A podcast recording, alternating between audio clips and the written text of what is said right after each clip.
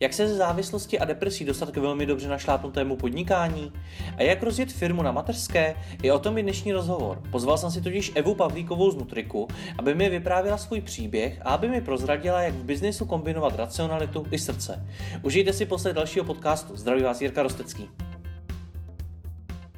Evo, ty jsi zakladatelka portálu Nutrik.cz, což je dohromady vlastně blog o tom, jak se zdravě stravovat, e-shop s nabídkou potravin a paleoveganské bistro s rozvozem.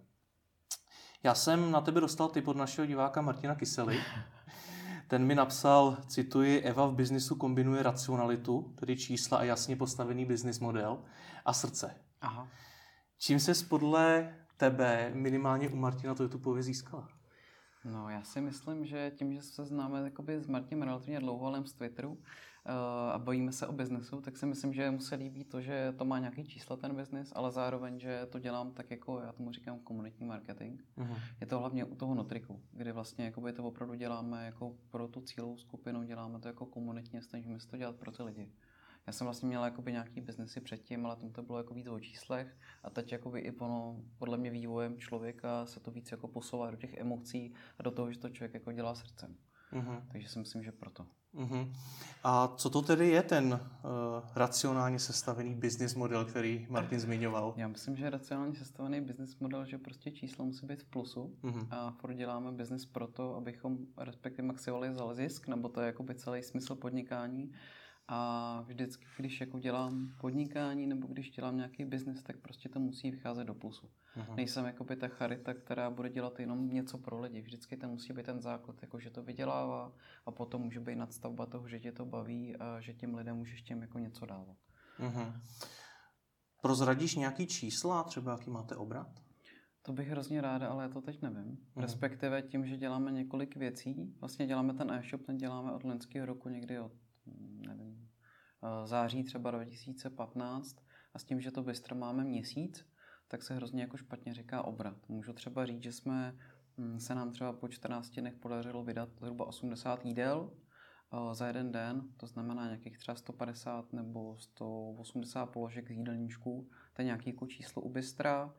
A u těch produktů toho e-shopu to může být 5-6 objednávek. Tam, co je jako zajímavé, je, že třeba objednávka je klidně za 2 500. Aha. Takže jakoby neumím říct ty čísla, já to nehodnotím podle těch čísel, ale třeba jako podle nějaký maximální marže, kterou jakoby na to mám na té objednávce a konkrétní zatím jako obrat je toho nezajímavý. A kolik vás teda je dohromady? No, já jsem vlastně tím jakoby úplně začínala Nutriky, že jsem to dělala jenom já s partnerem, že jsme se vlastně rozhodli, že přivezeme nějaký prostě potraviny, které jsou pro paleo nebo i pro vegany, které tady nejsou. Začínali jsme kokosovým olejem, máme kokosovou mouku a takovéhle věci. S tím, že to jsme dělali jenom sami dva. A dneska je to tak, že vlastně ten e-shop je relativně samostatně, protože používám fulfillment, takže tam se vlastně starám jakoby jenom o marketing. A v bistru je nás momentálně 3 kuchaři, pomocná síla, provozní a to bistro ještě děláme se společníkem, takže já s partnerem a ještě společník tomu. Mm-hmm. Co vám z toho všeho, ze všech těch služeb, který nabízíte, vlastně vydělává nejvíc? Určitě, jestli něco vydělává, protože zatím bistro nevydělává, tak e-shop vydělává a bistro zatím jako není nastavený, respektive zatím teď jako není ziskový. Mm-hmm. Jo, my to máme fakt jakoby měsíc a půl. Takže spíš jakoby ladíme nějaký jako obratový model, aby jsme se aspoň dostali do provozního zisku. Mm-hmm. Jo, ale tam jsou do toho gastra, aspoň u nás to byly nějaké investice, myšleno hardware do kuchyně a tak. Nemuseli jsme platit odstupně takovéhle věci, ale přece jenom jako vložíš nějaký peníze do toho, takže nemůžu říct, že jsme v provozním zisku, to zatím nejsme. Mm-hmm. A u toho e-shopu můžeš říct nějaký čísla? Myslíš, jaký čísla konkrétně? No, kolik toho třeba denně prodáte, jaký máte počet objednávek, nebo jaký ten e-shop má obrat? A tam jakoby u toho e-shopu to může být 0 objednávek, může to být 5 objednávek. Já se jako přiznám, že tím, jak je to jako doplněk k tomu a tím, že vím, že třeba objednávka je klidně, nevím, 2000, 2500, tak je to taková jako věc, že mi to vydělává. Ono jakoby, my jsme třeba předtím, když jsme měli podnikání, tak jsme měli web, který se jmenoval Spink.cz, bylo to e-shop. A tam jsme se vlastně poslední rok dostali na obrat 100 milionů. Mm-hmm. Rozumím jakoby tomu, nebo umím e-commerce jako s velkými objednávkama, ale u toho Nutriku jako to mě teď jako nezajímá. Jo, protože de facto tím, že já nemám Co se týká e-shopu, jako žádnej nějaký fixní náklady je myšleno sklad nebo něco, tak vlastně mě jako zajímá to, jestli mi to, abych na tom jako neprodělal nebo aspoň jako něco vydělal. Mm-hmm. Takže co je vlastně ten primární biznis? Protože ty konci říkala, že to je vlastně něco doplňkového, mm-hmm. to bistro zase neběží tak dlouho, mm-hmm. takže co je vlastně ten primární biznis? No, já si myslím, že jako to hodnotit celý jako z primárního biznesu, že by to vydělávalo, to tak jako není. Respektive ten Nutrik, jak je, tak není služba, která jako nám teď jako vydělává 100 000 korun. Jo, že vlastně ten Nutrik jako stavíme do toho, že bychom chtěli mít z Byster franchise a potom to jako bude výdělečný. Ale jakoby momentálně toho, jestli něco přináší peníze, je to e-shop, protože tam jsou jako relativně zajímavé marže v těch produktech, které dělám, a ty věci, které prodávám, jsou jako drahý. Jo, ale jako kdybychom se jako měli bavit o tom, jestli tě to jako uživí a tolik lidí, tak to jako tak není. Mhm. A bude to tak někdy? No jasně, určitě jo.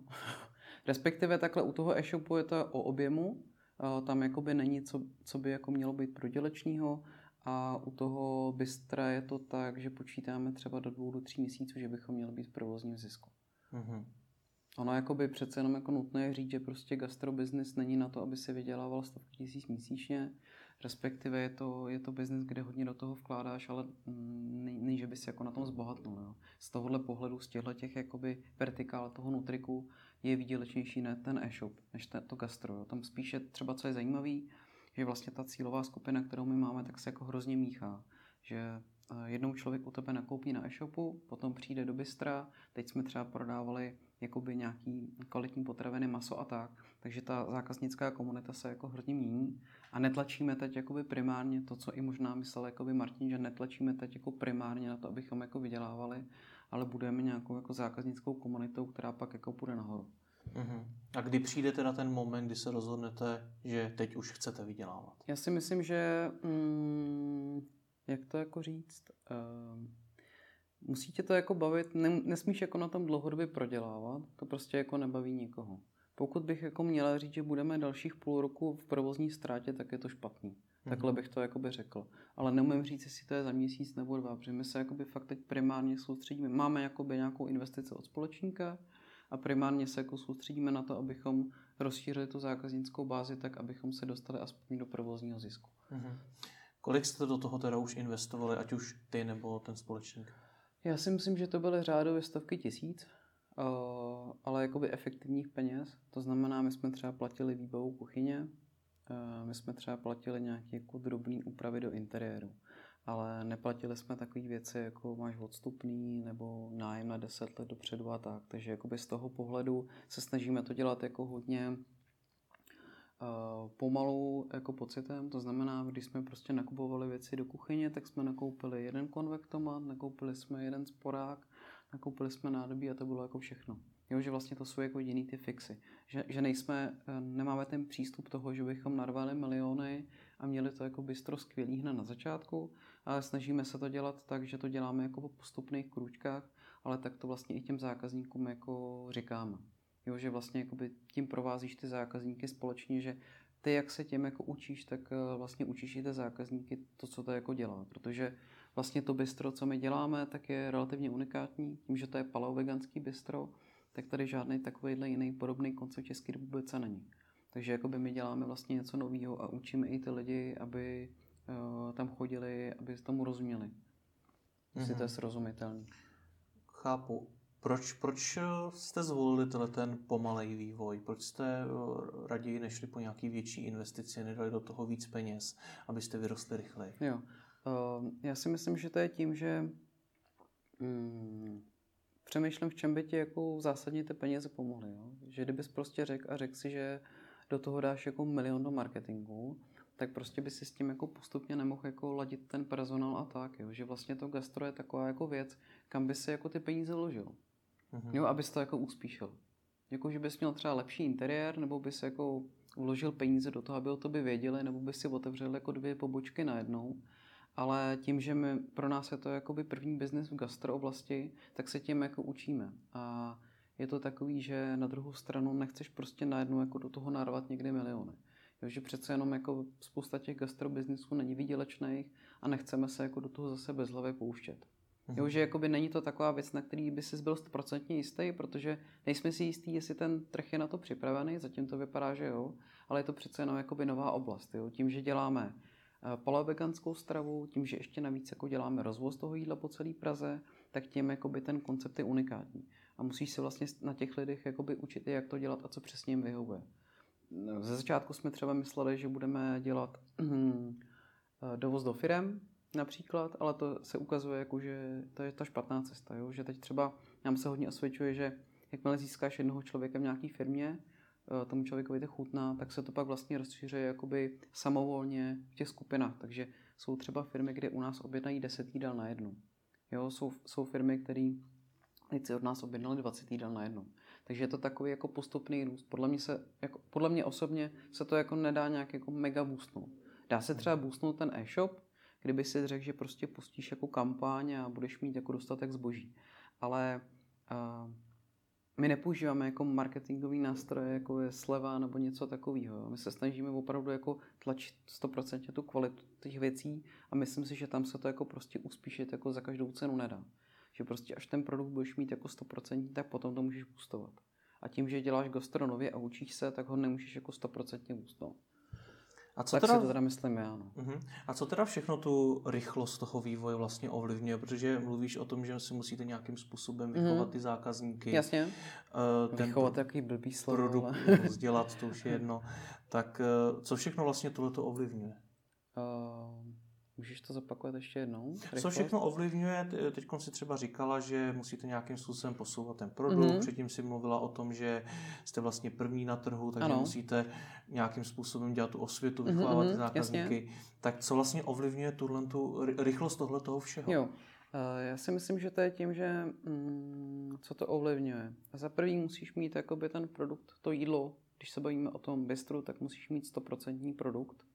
To znamená, to je jakoby jedna věc, kterou když jsi jistý, tak se můžeš posunout dál. To znamená, teď jakoby jsme téměř přesvědčení, že to naše jídlo, který je, tak je dobrý a je to ten jeden z těch pilířů toho marketingu, toho produktu. Jo? Že prostě i když bude doprava špatná, i když to přijede studný nebo i když to přijede pozdě, tak když to jídlo bude dobrý, tak ten zákazník je spokojený. Jo, to je jakoby ten pilíř. Prostě mít ten produkt jakoby perfektní. V tom jídle prostě musí to být dobrý, musí to chutnat. Musí ta porce být dostatečně veliká. To je třeba taky věc, kterou jsme se učili. Jak prostě nastavit přesně jako cenu versus velikostí porce. Jo? Až potom jakoby tohle máme nastavený, tak samozřejmě to jde ruku v ruce s personálem, respektive s kuchařem a s pomocnou sílou. Tím, že děláme relativně nezvyklou kuchyni, jako je prostě paloveganský dohromady, tak nemůžeš vypsat inzerát a nemůžeš sehnat prostě 100 kuchařů jako najednou. Takže ono to jakoby jde ruku v ruce s tímhletím. V tom jakoby je ta rychlost. Teď třeba, když máme, tím, že se můžeme posunout, když budeme mít relativně nastavený procesy v tom jednom bistru, který máme, tak můžeme relativně rychle růst, takže uděláme franchise a otevřeme další bistro. A nebo otevřeme další bistro, potom bude franchise, to je jedno. Ale to si myslím, jako, že je ten růst. Jo, pro nás, jakoby, tím by se to třeba mohlo urychlit. Kdyby si vzal to bistro, tu koncepci tak, jak je, a posunul ji do dalšího, tak tím jakoby hodně vyrosteš. Ale my jsme v té fázi, že prostě musíme mít všechny ty věci 100%. Pro nás je klíčová ten produkt, který je relativně dobrý, chutnej, k tomu je doprava, kde máme velké mezery, a k tomu je nějaká komunikace k zákazníkovi v průběhu té objednávky, pak nějaká zpětná vazba. Takže až tyhle ty 4 pilíře budou perfektní, tak potom můžeš jít a můžeš to vsadit klidně do dalšího bystra. Jestli to je pochopitelný, co říkám. Jak moc labilní tyhle ty 4 pilíře vlastně jsou? Jde mi o to, že si třeba zmiňovala ty kuchaře, který může být docela těžký najít kvalitního, zkušeného kuchaře, který vám zase může třeba odejít a na něm ten biznis z části vlastně stojí. Tak jak labilní tyhle ty všechny pilíře jsou? Já si myslím, že hodně, ale je to jako s každým, bych řekl, jako jiným biznesem s lidma. Když jsme třeba dělali e-shop, tak největší slabina jsou vlastně zaměstnanci, potažmo skladní, třeba je prostě nějaká low-level pozice, která prostě se tím mění. Myslím si, že u toho kuchaře to je stejný, respektive u těch pozic, ale to jsou prostě věci, které jako v tom business plánu prostě s tím počítáš. A my máme dneska jako 3 kuchaře, nemáme prostě nějakou jako mega zastupitelnost, ale je to taková věc, jako kterou s tím počítáš. Když se prostě stane, že by kuchař vypadl, tak to jako budeš správně komunikovat těm zákazníkům. To je určitě ten personál, a to si myslím, že jako v každém biznese, že prostě je to takový, my nejsme korporace, aby jsme je upláceli tím a říkali, musíš tady mít smlouvu a musíš tady sedět 2 roky. Jo.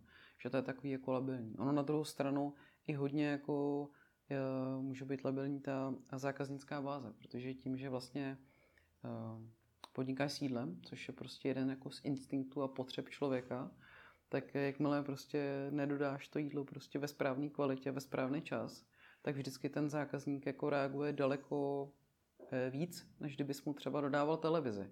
Jo, že když prostě někomu pošleš televizi druhý den nebo přijede televize o 2 hodiny později, tak to zase tak nevadí. Ale jakmile dovezeš jako hodinu pozdější jídlo, tak už je to jako velký problém. A musíš jako i hodně na tomhletom pracovat, respektive komunikaci k tomu zákazníkovi, vysvětlit mu to, co se stalo, nejlépe ho nějak kompenzovat nějakou třeba kreditem na příští nákup nebo něco a plus zapracovat na té příčině, co se stalo.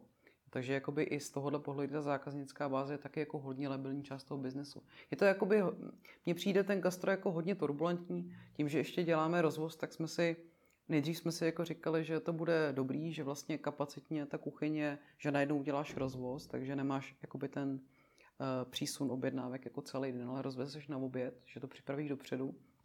A na druhou stranu jako dovézt jídlo dneska v Praze v nějaký jako super kvalitě je prostě mega náročný. Protože vlastně nemáš neomezenou možnost výběru kurijních společností a neumíš ovlivnit tu externí část. A dneska zákazník samozřejmě tu externí část, ten dovoz, jak máš DPD, GLS, cokoliv, nebo dáme jídlo, nebo messengera, tak to vnímá jako součást své služby. Takže to je jakoby hrozně taková jako riziková část, že vlastně ten zákazník, i když tu uděláš perfektní jídlo, tak když mu to někdo doveze, tak tě ten zákazník jako vnímá špatně. Takže to jsou takový jako body, které jsou jako hodně turbulentní v tomhle. Proč jste se teda pro ten business model rozhodli? Proč jste třeba neotevřeli raději vlastní restauraci, kdybyste to měli vlastně pod kontrolou end-to-end? Za prvý nám ten rozhoz přišel jako zajímavý z pohledu toho, že můžeš relativně rychle udělat nějaký obrat v těch jídlech, protože my nemáme jako super lokalitu, jsme na Palmovce, a není to jako Vinohrady, není to Karlín. Jo? Takže vlastně tím, abys měl, nebo my jsme zvyklí z toho e-commerce, že prostě si ty zákazníky jako přivedeš sám. Proto jsme začali tím rozvozem. Na druhou stranu mi to jako přijde, že super, že když se jako naučíš to jídlo rozvážet v nějaký kvalitě, tak v tom bistru už jako seš na tom v tom jednodušší. Protože když zákazníkovi dovezeš nějaký jídlo, tak nemáš tu zpětnou vazbu okamžitě. On ti jako neřekne prostě je to dobrý, špatný. V lepším případě ti napíše, že to je špatný, v horším případě už nikdy neobjedná. Když ten člověk sedí u tebe v bistru, tak okamžitě slyšíš nebo vidíš na tom člověkovi, jako co se přesně děje. Jo, takže jakoby proto jsme si zvolili ten rozvoz, protože relativně jsme uměli rychle udělat nějaký odbyt tomu jídlu a k tomu jako postupně, jako tak, jak to nazvat, prostě pomalu jako otvíráme to bistro. Tak jako hodně organicky to děláme, ten biznes. No. Kdyby se mě zeptal, proč vůbec dělám gastrobusiness, tak děláme, protože nás to jako baví. No, protože nás to baví. Nějaké jako peníze v tom jsou, ale je to takový, prostě už i to, že těm lidem ukazuješ nějaký jídlo, který prostě má daleko větší smysl, tak je to takový, jako že ti to dělá jako dobře na duši. No? Mm-hmm. A kde chcete teda být třeba za 3-5 let? Neumím říct vůbec. Nemáš teda žádnou dlouhodobou vizi? Dlouhodobou vizi jako určitě formou franchízy. To jakoby určitě, protože si myslím, že to ukazovat těm lidem, že to jídlo může vypadat i jinak, můžeš se jako cítit jinak, tak si myslím, že určitě má smysl. A to bistro může být relativně zajímavý jako místo, jak se dostaneš do prvního kontaktu s nějakým jiným typem jídla, než jsi zvyklý. Protože třeba my jak nepoužíváme vůbec mouku, cukr, mléčné výrobky, vlastně ty lidi mají relativně pocit, že to je nějaké jako divné jídlo, ale který si sami doma neuvaří. Ale když vlastně přijdou k tobě, zjistí, hele, ono je to vlastně dobrý a já tam tu mouku jako nepotřebuju, tak je tím jako namotivuješ a posuneš dál. Takže ono, kdyby jsme se jako odprostili o nějaké jako ekonomiky, tak i tohle je prostě jako super, že mezi ty lidi prostě dostáváš jako něco lepšího. Dlouhodobě určitě ta franšíza, s tím, že vlastně my už dneska využíváme toho, že ty produkty, které prodáváme, tak zároveň používáme v tom bistru. takže je to takový v tomhletom, jako je to provázaný. To znamená dlouhodobě za 3-5 let jediný, co vím, že chci, aby Nutrik byla značka, kde víš, že se můžeš spolehnout, že to je nejvyšší dostupná kvalita, ať se týká produktů nebo jídla. Mm-hmm. Když jsme o té dlouhodobosti, bude za pár let ještě poptávka taková, jaká je dneska. Já vysvětlím, proč se na to ptám, protože já jsem se teď třeba v jednom z rozhovorů bavil s Marí Chytilovou, což je CEO Slevomatu. A ta mi říkala, že když před lety nastupovala do Slevomatu, tak všichni chtěli hubnout uměle za pomoci různých preparátů, procedur a tak dál. Dneska chtějí běhat, hledají zdravou stravu a podobně. A tak mě zajímá, jestli ten vlastně váš biznis není jenom takový dočasný trend, který za 3-4 roky se může zlomit a vás vlastně vyřadit ze hry. Já si myslím, že určitě ne. Respektive myslím si, že ty lidi, kteří chtějí třeba hubnout pomocí prášků, tak tady budou vždycky. A ty lidi, kteří chtějí začít běhat a začít za sebou jako něco dělat, tak tady budou taky vždycky. A obě ty skupiny jsou relativně dost veliký. A myslím si, že naopak jakoby třeba ten trend, když se podíváš i z pohledu toho, že třeba lidi nechtějí přijímat potraviny GMO a tak si myslím, jako, že ten trend určitě to nebude tak, že by se to mělo vrátit a ty lidi by se o sebe jako nezajímali. Že spíš jako máš pocit i dlouhodobě, když se třeba podíváš do supermarketu nebo tak všichni mluví o tom, že lidi jako začínají vyhledávat kvalitu. A nedovedu si představit tu situaci, která jako přijde a někdo řekne, tak ta kvalita není, tak mi na to kašlem. Víš, jako, že vlastně ta skupina těch lidí, kteří se jako o sebe zajímají, bude vždycky jako dost veliká. Respektive vždycky jako bude. No, chápu, na druhou stránku stejně mi to nedá, jestli opravdu to není jenom nějaký aktuální boom prostě toho, kdy strašně moc lidí začalo řešit zdravou stravu. Například natáčíte svůj pořad Paleovotoč. Natočili jste jich tuším 8. No. A minimálně v polovině z nich jste recenzovali nějakou knihu. Přičemž vlastně ani jedna z těch knih nebyla starší 2 let. No, byla to knížka Jídlo pro naši domů 2015, Jídlo na prvním místě 2014, Dobře živení 2014, 21 dní k celkové transformaci 2015, Zdravá střeva do konce 2016. Jestli to není další důkaz toho, že to prostě není opravdu jenom dočasný boom. Já si myslím, že to, co je boom, je třeba jako paleo. Jo, respektive vždycky je to nějaká jako strava nebo nějaký jako nová oblast. Jo. Boom je to, že lidí bez lepku, to je taky boom. Boom je jako paleo. To samozřejmě je. My se jmenujeme, nebo respektive jsme si řekli, že prostě budeme paleo a veganská strava, protože každý tomu nějak rozumí, tomu pojmu. Slyšel to někdy, ať to slyšel v pozitivním nebo negativním. A my jsme si vzali za úkol, že budeme těm lidem ukazovat, jak to má vypadat. Ale samozřejmě za 5 let tady paleo být nemusí. To, co si myslím, že jako je trvalá hodnota to, že ty lidi budou vždycky hledat to kvalitní jídlo. Máš to prostě, vždycky máš různý typy restaurací. Máš prostě bystra, máš fast foody, máš prostě drahý restaurace. To tady jakoby bude vždycky. Akorát se to třeba jakoby bude nazývat jinak. Ono jako nakonec jedna z těch jako našich součástí je, že když třeba k nám někdo přijde z ulice, tak mu jako nevykřikuješ, že prostě seš paleo nebo vegan. Prostě mu řekneš, že děláš jídlo bez lepku, bez mouky, bez cukru. A ty lidi tomu jako rozumí. Jo, nebo řekneš, že prostě vaříš z biomasa. Jo, nebo respektive máme třeba vyzrálý hovězí v biokvalitě, nebo vaříme z panamásky kuřat a tak. Tohle jakoby podle mě si myslím, jsem přesvědčená, ty lidi budou vždycky rozumět. Jo, ale souhlasím s tím, že paleo, jak ty říkáš, ty knížky, za 5 let to tady nemusí být. To je určitě pravda. Mm-hmm. Co teda, nebo jak si vlastně vysvětluješ to, že se tady najednou ten fenomén takhle objevil? Já si myslím, že, za prvý vždycky se objeví tady něco, co bylo v Americe. Takže ten určitě třeba i ten paleofenomén přišel z Ameriky. Ale myslím si, že to je jako přirozený vývoj té společnosti. Že prostě dlouhou dobu tady byly McDonaldy, byly jako na vzestupu, dlouhou dobu lidi prostě si nechávali třeba prostě servírovat informace jako z reklam a tak. Dneska se trošku jako posouvají k tomu, že víc o tom chtějí přemýšlet. A prostě paleo je jedna ze směrů, který je stejně jako je veganství. Každý má nějakou jako svoji filozofii. Takže mi to jako přijde přirozený, taky mi přijde přirozený, že lidi se mají touhu jako někam patřit. Je do nějaký prostě skupiny lidí, která jako něco vyznává. To mi jako přijde přirozený, že to tady je a bude to tady vždycky. A kam se to teda podle tebe bude vyvíjet? Kam se to podle mě bude vyvíjet? Já si myslím, že se to bude vyvíjet Takže lidi podle mě stále budou hledat informace o tom, co jí. Samozřejmě pak zjistí to, že jakmile přijde někdo, kdo ti bude říkat, že to je domělá kvalita, tak to budou jako chtít zdávat. Ale myslím si, že to zdraví je takový, opravdu vždycky tady budou lidi, co hubnou. Já jsem třeba dělala před pár lety i výživový poradce právě u těch lidí třeba, co opakovaně chtějí hubnout. A tyhle tady lidi prostě budou vždycky. Vždycky jakoby člověk je od přírody jako línej tvor a hledá jednoduchou cestu. To je jako prostě přirozený. Takže si myslím, jako já neočekávám v tom, že by tam byla nějaká jako velká turbulence. Jo? Třeba teď je jako hodně trend, prostě zdraví střeva. Říká se to, že prostě třeba naší psychiku, naše zdraví ovlivňují to, co máme ve střevech. Jo? Takže si myslím, že ten směr, který půjde víc jako k tomu odbornosti, víc k tomu vědečnosti, že v podstatě lidi budou mít víc jako přístup k informacím, což jakoby pro náš biznes je třeba pozitivní. Jo, nemyslím si, že bychom se jako zpátky sklouzli k tomu, že ty lidi budou zase jako znova slepí, ale přijde mi, že to jídlo je prostě, se to jako vyvíjí s tou společností. Víš, jako, že tam není nějaký jako turbulentní věc.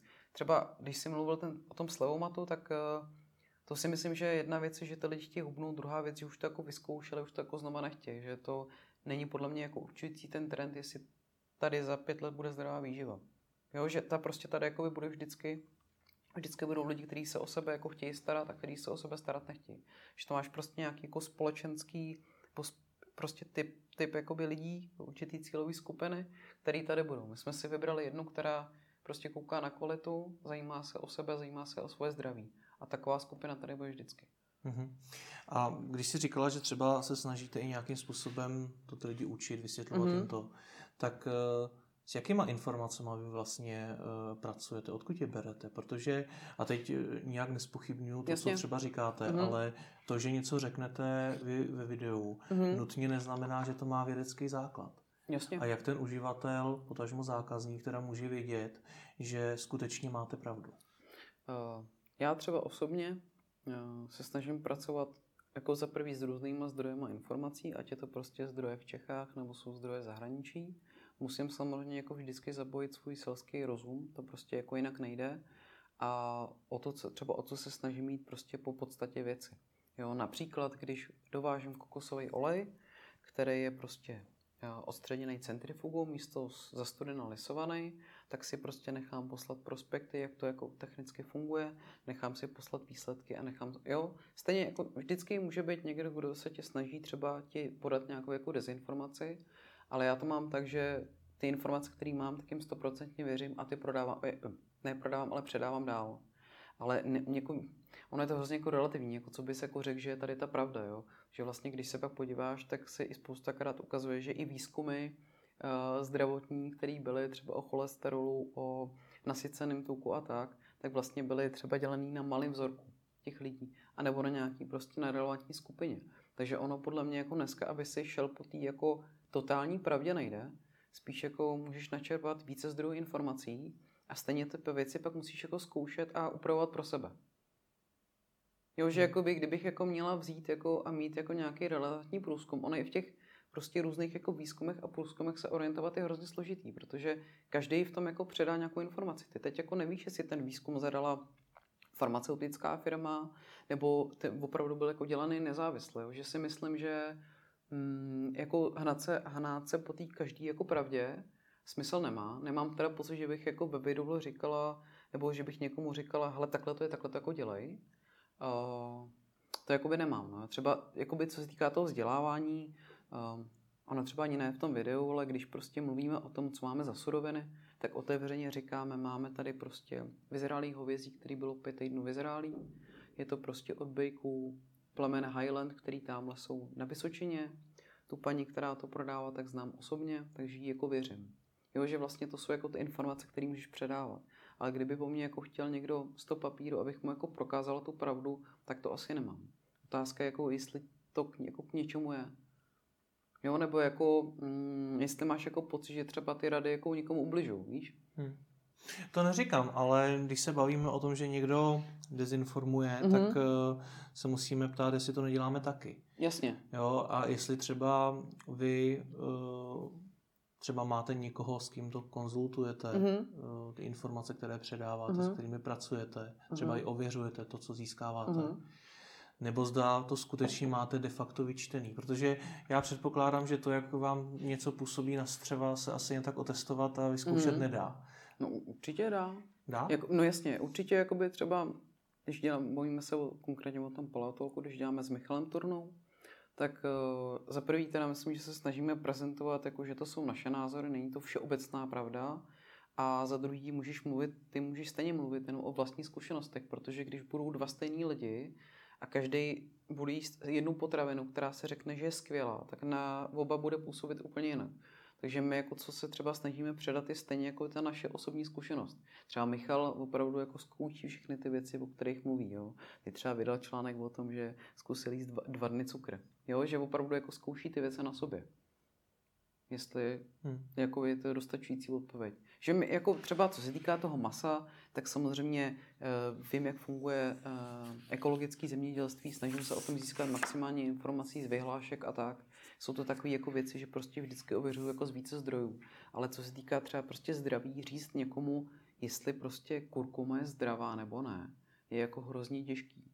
Ale můžeš podle mě jako v pořádku říct, že to je jako doporučení, protože tobě to jako dobře funguje. A jsou k tomu dobré informace. Mm-hmm. Jak vám vůbec ty videa fungují z nějakého marketingového pohledu? Já si myslím, že třeba pro mě osobně je to jakoby doplněk do toho, že vlastně třeba když mluvím potom se zákazníkama, tak oni řeknou, jo, my vás známe z Paleotolku, my vlastně jakoby oba relativně fungujeme ve skupině, tady v největší jakoby facebookové skupině o Paleu. Takže tam si myslím, jakoby, že ty lidi to třeba zajímá, ale není to tak, že bych to jako měřila nějak. Spíš to jako, já osobně to třeba dělám jako pro zábavu, nebo děláme to, protože nás to jako s Michalem baví, že v tom vidíme nějaký smysl, ta sledovanost tam je a ty odezvy tam jsou. Ale že bych jako přímo sledovala, jaký to má jako dopad na Nutrik, to jako nedělám. Jo, že spíš to dělám takovou jako podpůrnou věc. Jak náročný pro vás je dostat se mezi tu komunitu těch veganů a příznivců toho palea? Protože z toho, co jsem pochopil, tak je pro vás důležitý se mezi ně dostat a snažíte se o to. Jo, já si myslím, jako tím, že vlastně působím v té paleokomunitě, tak je to jednodušší.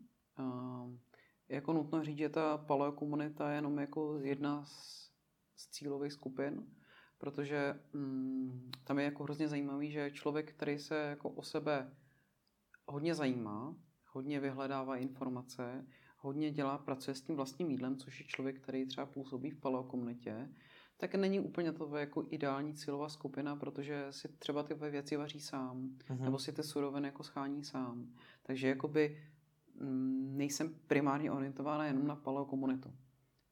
Je to tak, že vlastně tomu paleu spousta lidí rozumí i to, který paleo nejí, ale někdy o tom slyšeli, nebo to veganství, takže se snažíme jakoby působit normálně jako běžně na lidi, který vyhledávají kvalitu potravin. Jo? Stejná jakoby třeba ta cílová skupina těch veganů, se úplně přiznám, že nebyl nebo není myšlenka toho cílit přímo na vegany, ale spíš cílit na lidi, kteří jí paleo, ale chtějí třeba vyzkoušet něco bez masa. Jo, že vlastně, protože ta veganská komunita je relativně ještě jako daleko víc náročnější na jídlo, nemyslím si, že nebo tak obecně jako je jinak bonitní. To znamená cílet jako přímo na vegany tím, že ještě vlastně my v tom bistru jako vaříme maso, tak je pro spousta lidí problém. Takže jako ta ambice cílet na vegany není. Je ambice jít po lidech, kteří chtějí třeba zkusit alternativu k masu a chtějí si to jako vyzkoušet. Ať jako u nás nakupují i vegani. Jo, ale kdyby jsi dostal k těm ortodoxním, striktním veganům a chodí k nám takový, tak ti řeknou, jo, vy to tady vaříte, to maso dohromady, no tak to já jako nic nechci. Přitom my se třeba snažíme ukázat to, že těm veganům se snažíme ukázat, že paleo je o kvalitě masa. Když opravdu jako jíme maso, tak máme z ekologických chovů, nebo z malochovů, a nebo prostě, když máme kuřecí maso, tak je to opravdu 3 měsíce rostlý a není to prostě nějaký jako konvenční chov. A naopak těm veganům se snažíme ukázat, že si dají jíst jako z jiných surovin. Takže vlastně ta myšlenka byla taková, jako vzájemně ty komunity jako vzdělat, ukázat, že to jako jde i jinak. A ač máš jako pocit, že paleo je o mase a veganství je o nemase a že ty lidi jsou úplně rozdílní, tak z mého pohledu mají něco společného to, že jsou o něčem přesvědčení a jsou schopní pro to něco udělat. Jo? Takže jakoby to je ta koncepce toho, jak to máme. A funguje to ohánění se tou kvalitou, protože třeba rovno na úvodní straně e-shopu píšete, tohle je opravdová kvalita, žádné průměrné zboží. Není už to ohánění se kvalitou trošku klišé v dnešní době? Já si myslím, že ne. Já si myslím, že tak to máme jako třeba napsané na tom e-shopu konkrétně. Je to takový jako hodně zkratkovitý. A podle mě nestačí, aby si řekl na jednom místě, že děláš kvalitu. Musíš to prostě z každého tvýho místa, nějakého kontaktního bodu, který děláš, musí být prostě cítit ta kvalita. Jo, nebo není to prostě... My, když jsme se o tom bavili původně, když jsme chtěli bistro, tak přesně jsme se bavili, nazveme to zdravá strava, ale prostě když uslyšíš jako zdravá strava, tak je to něco tak hrozně obecného, že tomu stejně jako nikdo nerozumí, nebo tak jako mávne nad tím. Ono s tou kvalitou je to podobný. Ale když půjdeš a u každého jídla řekneš, z čeho to jídlo opravdu je, a vysvětlíš každému, že třeba v bistru nemáme žádný mrazák, protože nepoužíváme žádný mražený suroviny, jediný snad jako na zmrzlinu, ale všechno máme čerství, tak jsou to jako důkazy té kvality. To znamená, pro nás jako kvalita je prostě v tom marketingu nebo v té komunikaci k těm zákazníkům jako klíčová na každém místě. Když se prostě snažím lidem říct, že máme to biohovězí, tak prostě vysvětlím jim všem, že to je, nebo napíšeme o tom, že to je prostě hovězí, který vyzrálí takovou dobu, který prošlo nějakou třeba porážkou, která byla humánní, aspoň trošičku, že to zvíře tam bylo přes noc a dostalo normálně najíst. Ale vlastně je to jakoby dlouhodobý proces, není to prostě, že bys jednou někomu řekl a kvalita, to podle mě nestačí. Musí to být prostě jako součást. A pokud ty lidi ti jako uvěří, že to opravdu myslíš jako vážně, že to děláš kvalitně, ať už třeba říkáme, že nesmíříme na žádným rostlinném oleji, tak potom tomu ty lidi uvěří a věří tomu. A je to takový, že třeba, což je super, že ta zpětná vazba těch lidí je, že oni řeknou, my u vás si dáme to jídlo, protože víme, že je opravdu kvalitní. Jo? Prostě oni jakoby dostali ten pocit té záruky toho, že to jídlo, jak děláme, tak je kvalitní, což prostě je jeden z těch cílů, což je prostě super. Že ten člověk se na tebe spolehne a ví, že ty seš pro ně to synonym kvality.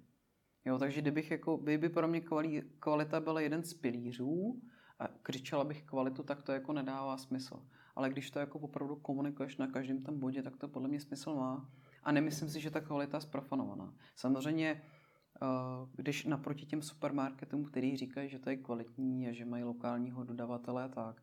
Ale to je součást té edukace těch zákazníků v tom, že jim jakoby neustále vysvětluješ, že ta kvalita tvoje je opravdová. Což ty řetězce říkají taky. Což jakoby ty řetězce říkají taky. Na druhou stranu, když pak těm lidem ukážeš, co je třeba v tom složení toho kvalitního výrobku, tak zjistíš, že to zase tak jako kvalitní není. Jo, proto vlastně musíš jakoby více vysvětlovat, aby i ten člověk třeba pochopil, dobře, jestli tamhle prostě soused je kvalitní nebo má něco jiného, tak se podívejte na tyhle věci. Jsme o tom točili přesně jako jedno video s Michalem. Naučit lidi, jak i rozpoznat tu kvalitu. Jo, neříkat jim jenom, to je kvalitní, ale říct jim i vysvětlovat, jak tu kvalitu jako rozpoznat. Takže v podstatě ty učíš ty lidi, aby tomu sami rozuměli a nenutíš je, my jsme kvalitní, ale ukážeš jim, takhle se ta kvalita rozpozná a my tu kvalitu děláme. A mají ty zákazníci vůbec motivaci a chuť se tohleto všechno zjišťovat? Já si myslím, že jo. Nebo respektive to je ten přirozený proces toho člověka, nebo je to prostě ta jiná cílová skupina. Že my nehledáme ty lidi, kteří jdou s davem a kteří si jako nechávají něco, informace servíro, který neověřují. Nebo jsme jakoby rádi za lidi, kteří se zajímají třeba o svých vlastních zdraví a o informace a sami se jako vyhledávají. A to je to, jak jsme se bavili prostě o těch cílových skupinách. Jo? Ty jsi se ptal na ten vývoj toho jídla. To prostě vždycky nějakou dobu, vždycky bude tahleta skupina, která se jako o sebe přirozeně zajímá. Takže ty lidi jakoby to chtějí. Ne všichni, ale chtějí to.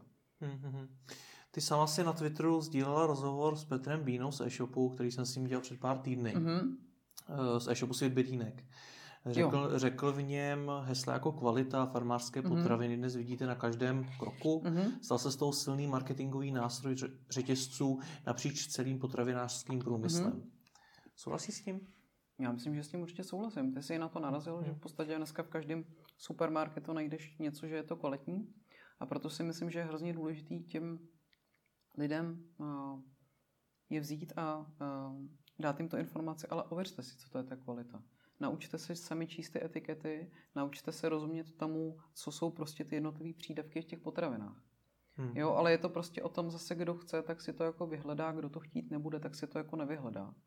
Ale určitě jako by s tím souhlasím, že dneska ta kvalita jako všude kříží, to tak je a nestačí, jak jsem říkala, prostě říct, já jsem kvalitní, ale musíš prostě to soustavně těm lidem jako by vysvětlovat, učit je a dokazovat jim, že opravdu ty seš jako kvalitní.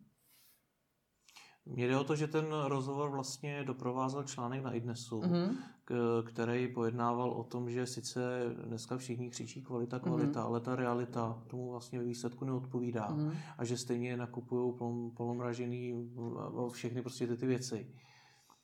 Tak jestli opravdu ten zákazník tu kvalitu hledá?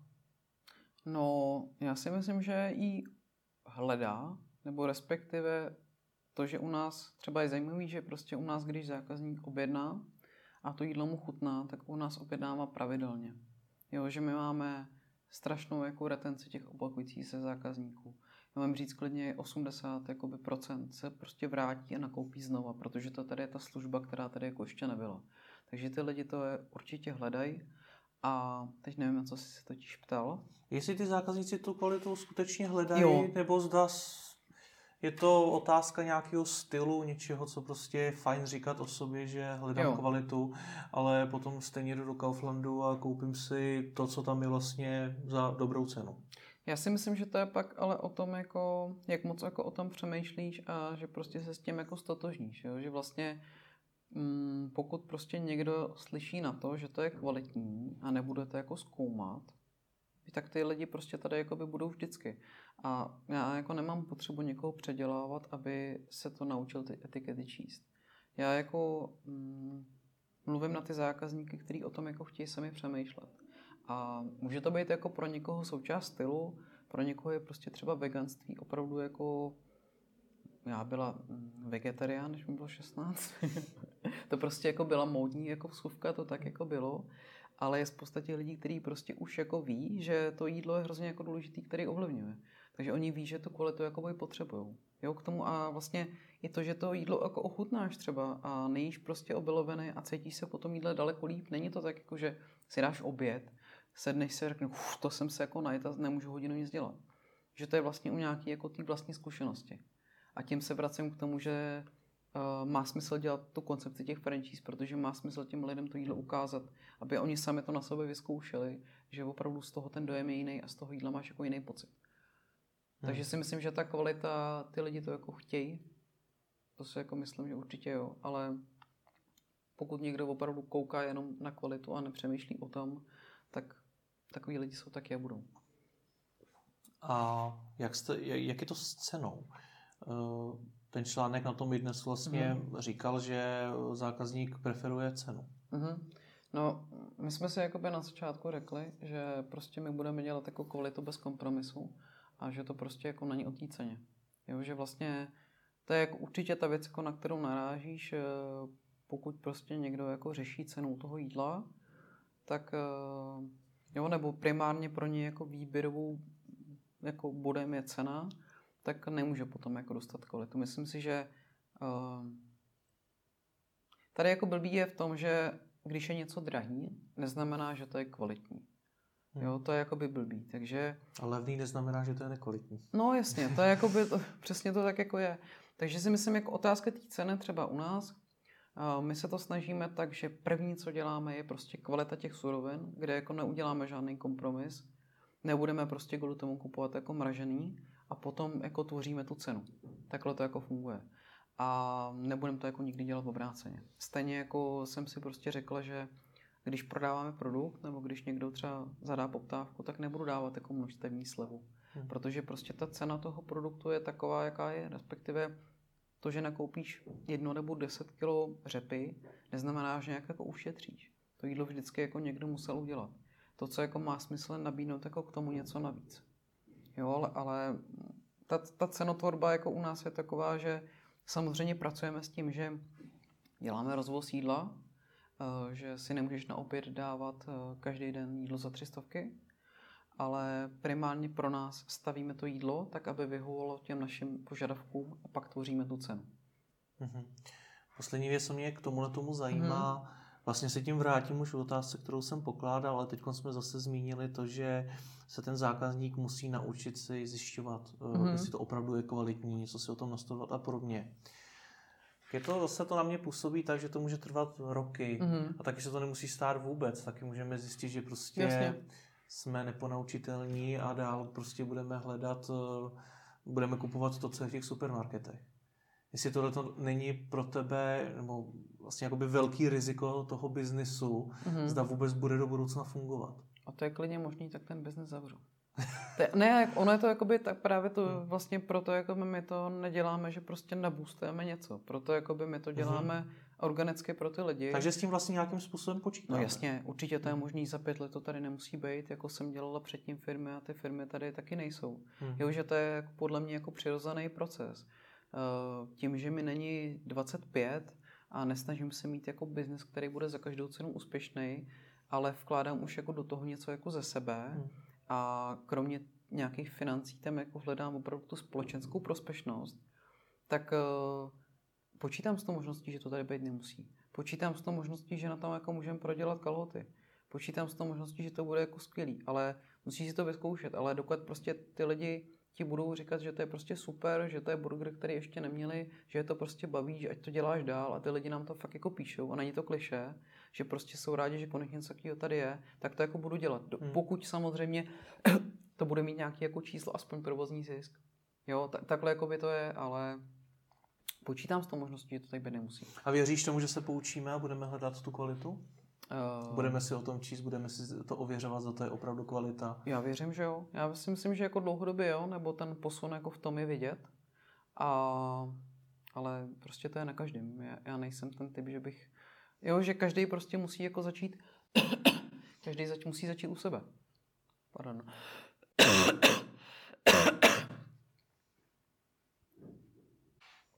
Bych to nechala na každém, jak se rozhodne. Co tě vlastně vůbec k tomu podnikání přivedlo? Říkala si teda, že už tě to bavilo, ale jak se zrodil nápad, prostě, že otevřete bistro, e-shop, začnete psát blog? Moje minulost je taková, že vlastně do 30 let jsem byla ve velkých korporacích. V IT na takových manažerských jako pozicích. A vlastně od 30 podnikám. A vlastně první podnikání byl klasický e-shop. Prodávali jsme tenkrát třeba Dolce Gusto, Soda Stream, takový jako fakt věci, které jsou jako plný cukru a tak. To jsme vlastně dělali s partnerem. Říkal jsem to, že jsme si dostali nějaký obrat 100 milionů korun třeba. A najednou ale jsme zjistili, že to jako není to, co nám jako přináší ten pocit. Že vlastně mě je 35, mám 2 děti a najednou jako hledáš trošku něco jiného v tom podnikání. Vlastně tím, že se nám oba synové narodili předčasně, tak jsme sami jako třeba hledali, co se týká té stravy, nějaké řešení jako jejich problémů, protože prostě starší měl problémy s očkování a měl exémy a tak. A najednou jako zjistíš, že se začneš sám jako zajímat o tu potravu, o tu kvalitu, o to, jako, jak řešit tu příčinu a zjistíš, že vlastně prodáváš něco, co to jako způsobuje. A začínáš mít jako v tom mentální jako konflikt. Takže tak jsme se jako by vlastně dostali k tomu Nutriku, že jsme vlastně zjistili, že chceme dělat trošku jako něco jiného, co bude jako trošku víc jako společensky prospěšný. A s tím, že vlastně jsme oba začali jíst paleo a zjistili jsme, že to, aby si třeba koupil prostě kokosový olej, který 100% víš, odkud je, nebo aby si koupil jiný suroviny, který 100% víš, odkud jsou, z jaký země, kdo je pomalu vyrobil, tak tady takový jako e-shop nebyl. Jo, že vlastně ty paleo obchody tady nebyly, nebo respektive byl tady paleobchod, který je prostě s proměnlivou kvalitou, ty produkty různý vypadají stejně, tak jsme si řekli, že zkusíme udělat jako vlastní značku, aby prostě ty produkty jako vypadaly hezky a my jsme byli 100% přesvědčení, že jsou kvalitní. Takže jakoby takhle jsme se k tomu dostali. Jaký byl ten přechod z těch 10 let v korporátu vlastně do podnikání? No já jsem, to bylo asi ve 30 a já už jsem byla hrozně jako taková jako vyčerpaná. A ten přechod byl asi jako dobrý, protože najednou v těch 30 nebo v 31 zjistíš, že to, jako na čem tam jako makáš, když máš se to jako hromadu peněz, tak ti jako nepřináší žádný ten jako užitek. Myslím si, že to je prostě jako spojený jako přirozeně s tomu, jak se člověk ví. Takže se pro mě jako nebyla jiná alternativa, než jako zkusit něco vlastního tím, že vlastně partner jako vždycky podnikal, tak to pro mě bylo samozřejmě jednodušší. Nevím, jestli bych já osobně šla a řekla si, že prostě tady odejdu z korporátu a začnu jako podnikat sama na sebe, to asi ne. Ale dneska třeba jako cítím, že to podnikání je pro nás i víc takový jako životní styl a že bych se jako nechtěla vrátit do té korporace, pokud by to jako nebylo nutné. Samozřejmě stát se to může, nevíš nikdy, jako co se stane. Ale jakoby ten přechod, v tomhletom jakoby jsem spokojená, to, že máš najednou pocit, že opravdu to, co děláš, tak můžeš ovlivnit, co děláš, můžeš tomu jako zároveň věřit. Pokud se nepletu, ty jsi teďko na mateřský dovolený? Ano. A je to dovolená? Dovolená to není, ale vlastně máme dva kluky, jednomu je rok, jednomu je 2,5. A jako upřímně jako říkám, že jako je to náročný. Nejsem jako kariérní typ, který si řekl, to se možná byla do těch 30, jo? Že prostě si řekneš, budeš budovat tu kariéru. V těch 30 jako zjistíš, že ten pocit, jak si budoval tu kariéru, tak v těch 30 vlastně nemáš nic. A, takže teď je to takový jako mix. A, spíš tak jako... Není jako, že by si s tou úplně vybral. Jo? Ono jako ty děti prostě k tomu životu patří, aspoň jako pro mě osobně. Takže je to jako náročný, ale ta jiná cesta moc mi přijde, jako že není. Jo? Že musíš být s těma dětma, naopak ty děti tě na druhou stranu obohacují v tom podnikání. Protože máš nějaký prostě, najdeš jako nějaký nový pocit, že máš strach o svý dítě a je to nějaký jako nový pocit, se kterým pracuješ, který můžeš naopak jako aplikovat do toho podnikání. Mm-hmm. A jak to teda zvládáš skloubit tu rodinu a to podnikání? Špatně. Ale je to jakoby tak, že vlastně my fungujeme tak, že oba podnikáme, oba jako děláme ve stejný, jako na stejným. Tak vlastně mám 2krát týdně hlídání a zbylý ty dny jsem jako bez dětma, snažím se dělat jako buď po večerech, nebo se snažím jako nedělat vůbec. Protože vlastně pak jako přesně je to takový jako balans, když už jsem třeba 3 dny pryč, ale jako u dětí celý den, tak už to začíná být takový, jako že nemáš dobrý pocit ani jako z jednoho. Takže je to takový jako spíš vždycky jako naladění o tom, jako partner je skvělý, že umí bez dětma celý den, mají pohlídat, takže to je super, můžeme se jako o to dělit. Ale je tam prostě nutná ta spolupráce jako obou, bez toho by to určitě nešlo.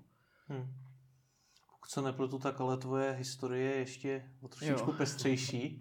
Podělíš se? Jo, určitě, no tak ono ty životní zkušenosti jako vychází z něčeho.